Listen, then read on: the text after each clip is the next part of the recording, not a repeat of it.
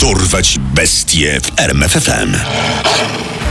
Imię i nazwisko. Nieznane. Znany jako Morderca torsów z Cleveland. Szalony rzeźnik z Kingsbury Run. miejsce i okres działalności. Kingsbury Run w Cleveland. USA w latach 30. XX wieku. Liczba ofiar. Między 12 a 20. Skazany na Nigdy nie został złapany przez organy ścigania. Cleveland w stanie Ohio, obecnie przez wielu uważane za najsmutniejsze i najbardziej depresyjne miasto w Stanach, w latach 30. XX wieku było na ustach wszystkich mieszkańców USA. Wszystko za sprawą tajemniczego mordercy grasującego w najbiedniejszej okolicy zwanej Kingsbury Run i pozostawiającego za sobą krwawe, okaleczone torsy ofiar. Oczywiście z racji tego, że morderca nigdy nie został zidentyfikowany czy pojmany, nie wiemy zbyt wiele o jego przeszłości. Jedynymi świadkami straszliwych zbrodni mordercy były jego ofiary, które po dziś dzień w większości pozostają niezidentyfikowane. Nie wiadomo nawet kiedy zaczęły się te makabryczne dokonania szalonego rzeźnika z Kingsbury Run. Opinia publiczna dowiedziała się o istnieniu tajemniczego mordercy 23 września 1935 roku. To właśnie tego dnia policjanci znaleźli ciała dwóch pierwszych znanych nam ofiar mordercy z Cleveland. Co mamy? Dwa ciała. Ten tutaj, według koronerów, leży tu jakieś 70 dni. Tożsamość nieznana. A tam 10 metrów dalej leży drugi. Z dokumentu wynika, że nazywa się Edward Andrassy. Jego koronerzy wycenili na jakieś. na 2-3 dni. Aha. I obaj klienci nie mają głów? Te. Głów i członków. Dalsze przeszukiwanie miejsc zbrodni doprowadziło do odnalezienia głów obu ofiar. A późniejsze badania patologów potwierdziły, że pierwsza z ofiar leżała w zaułku przy Praha Avenue przynajmniej przez trzy tygodnie. Co więcej, skóra mężczyzny pokryta była chemikaliami służącymi do wyprawiania skóry zwierzęcej. Co do tego, kiedy odkryto ciało kolejnej ofiary, w archiwach pojawiają się sprzeczne wersje. Według niektórych dokumentów ofiarę znaleziono 26 stycznia 1936 roku, a według innych 7 lutego. Jednak bardziej nietypowa w wypadku tej ofiary była jej płeć. Florence Genevieve Polio była kobietą. Jej ciało zostało zmasakrowane znacznie gorzej niż ciała dwóch pierwszych ofiar. Pozbawiono ją nie tylko głowy, ale również rąk i nóg. Kolejne pół roku uśpiło czujność policji z Cleveland, jednak gdy wydawało się, że tajemniczy morderca zniknął z powierzchni ziemi, a przynajmniej z ich miasta, dokonano kolejnych makabrycznych odkryć. 5 czerwca znaleziono kolejny tors. Z powodu braku jakichkolwiek dokumentów pomagających w identyfikacji ofiary, policjanci i media zaczęli nazywać go mężczyzną z tatuażem. Po kilku godzinach od odnalezienia torsu udało się także zlokalizować głowę ofiary. Dalsze badania wykazały jednak pewną zmianę w postępowaniu mordercy. To ciekawe. Wygląda na to, panowie, że tym razem ofiara zginęła w wyniku dekapitacji. Wcześniej sprawca dokonywał ich postmortem. Kolejnego martwego mężczyznę znaleziono 22 lipca. Ponieważ ponownie identyfikacja zwłok okazała się niemożliwa, policjanci nazwali to ciało mężczyzną z West Side. Badania jego obrażeń wykazały, że zginął ponad dwa miesiące wcześniej, najprawdopodobniej jeszcze przed mężczyzną z tatuażem. Co więcej, według patologa mężczyzna z West Side został poćwiartowany żywcem.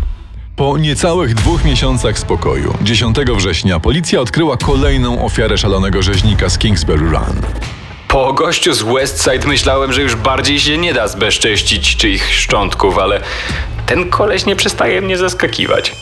Tym razem widok naprawdę mroził krew w żyłach. W zaułku leżała rozpłatana połowa męskiego torsu. W pobliżu nie znaleziono ani drugiej połowy, ani członków czy głowy. Liczba ofiar tajemniczego mordercy wciąż rosła, a policjanci nie mieli żadnych świadków, żadnych dowodów, żadnego punktu zaczepienia, by pojmać sprawcę. Tymczasem media aż huczały od sensacyjnych nagłówków o kolejnych makabrycznych dokonaniach szalonego rzeźnika z Kingsbury Run.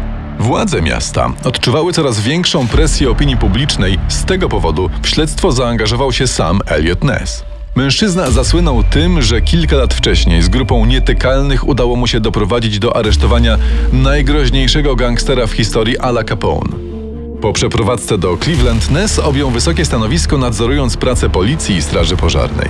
Jednak jego zaangażowanie w sprawę mordercy torsów było dość powierzchowne, a jego słynne nazwisko miało raczej odwrócić uwagę opinii publicznej i mediów od prawdziwego problemu, którym był grasujący po mieście nieuchwytny morderca.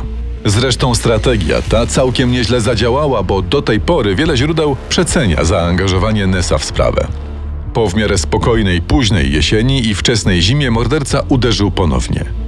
Bezgłowe szczątki niezidentyfikowanej kobiety znaleziono na plaży Euclid Beach nad jeziorem Erie. Co ciekawe, jednemu ze śledczych miejsce znalezienia zwłok skojarzyło się ze sprawą z przeszłości. Chłopaki, nie wiem czy pamiętacie, ale w 34 znaleźliśmy tutaj niezidentyfikowaną martwą kobietę. Nazwaliśmy ją Pani Jeziora. Myślicie, że to mogła być jego ofiara? Koledzy szybko wybili mu z głowy ten tok rozumowania, nie chcieli medialnego szumu i powrotu starej, nierozwiązanej sprawy w obliczu kryzysu, w jakim tkwili już od kilku lat. Obecnie wielu badaczy uważa jednak, że pani Jeziora mogła być faktycznie pierwszą, czy jak mówią niektórzy, zerową ofiarą mordercy torsów. Pół roku od odnalezienia ofiary z Euclid Beach pod mostem Lorraine Carnegie odnaleziono kolejną martwą ofiarę. Co ciekawe, po raz kolejny w doborze ofiary i modus operandi zaobserwować można było pewne modyfikacje. Po pierwsze, ofiara była czarna. Po drugie, z jej klatki piersiowej wyjęto żebra. Badania zwłok wykazały, że szczątki spędziły pod mostem ponad rok. Dokładnie miesiąc później z rzeki Cuyahoga wyłowiono bezgłowe zwłoki mężczyzny. 8 kwietnia następnego roku tą samą rzeką spłynęła ludzka noga. 2 maja w tej samej okolicy pojawiło się pływające udo, a po przeszukaniu okolic mostu śledczy odkryli jutowy worek. No panowie, zgadujemy co jest w środku? W worku znajdował się przepołowiony tors kobiety, lewa stopa i drugie udo. Reszty ciała, w tym głowy, nie udało się odnaleźć. Późniejsze badania wykazały, że w chwili śmierci kobieta była pod wpływem narkotyków. Zwłoki pływające w rzece ponownie podgrzały medialny szum wokół sprawy. Śledczy, by go załagodzić i sprawić wrażenie, że nadal działają, rozpoczęli szeroko zakrojone przeszukiwanie miasta. W ten sposób w sierpniu na wysypisku śmieci odkryto ciała dwóch ofiar. Jednej kobiety i jednego mężczyzny, które według badań zostały tam porzucone kilka miesięcy wcześniej. Ofiary znalezione w 1938 roku to ostatnie oficjalnie uznane ofiary mordercy torców, choć jeszcze przez dwa lata. Gdy tylko pojawiała się jakaś niewyjaśniona makabryczna zbrodnia, zastanawiano się, czy aby na pewno budzący postrach potwór nie powrócił. Było tak na przykład w 1939 roku w Los Angeles, gdy ktoś podający się za potwora z Cleveland twierdził, że porzucił szczątki w lesie. Jednak po interwencji policji i po badaniach laboratoryjnych okazało się, że w rzeczywistości były to szczątki pochodzenia zwierzęcego. Mimo ustania brutalnych morderstw, policja nie zaprzestała poszukiwań sprawcy. 24 sierpnia 1939 roku 52-letni Frank Dolecal został aresztowany oficjalnie w związku ze sprawą tylko jednej z ofiar Florence Polio. Jednak nim sprawa zdążyła się w jakikolwiek sposób rozwinąć, mężczyzna zginął nagle i w podejrzanych okolicznościach w areszcie. Innym podejrzanym był dr Francis E. Sweeney, weteran I wojny światowej. Na froncie Sweeney służył w korpusie medycznym i często zajmował się amputacją uszkodzonych kończyn, co miało wyjaśniać sprawność mordercy w ćwiartowaniu zwłok. Kandydaturę doktora Sweeneya traktowano na tyle poważnie, że w przesłuchanie zaangażował się sam Elliot Ness. No cóż, twierdzisz, że jesteś niewinny, a mój nos podpowiada mi inaczej. Ale spokojnie, nie musimy na nim polegać. Sprawdzimy cię wykrywaczem kłamstw. Sweeney był przesłuchiwany z wykorzystaniem poligrafu dwukrotnie. Oba testy przeprowadził ówczesny ekspert Leonard Killer. I po każdym z nich orzekał, że w jego ocenie to właśnie Sweeney jest mordercą, którego poszukuje Ness i cała policja.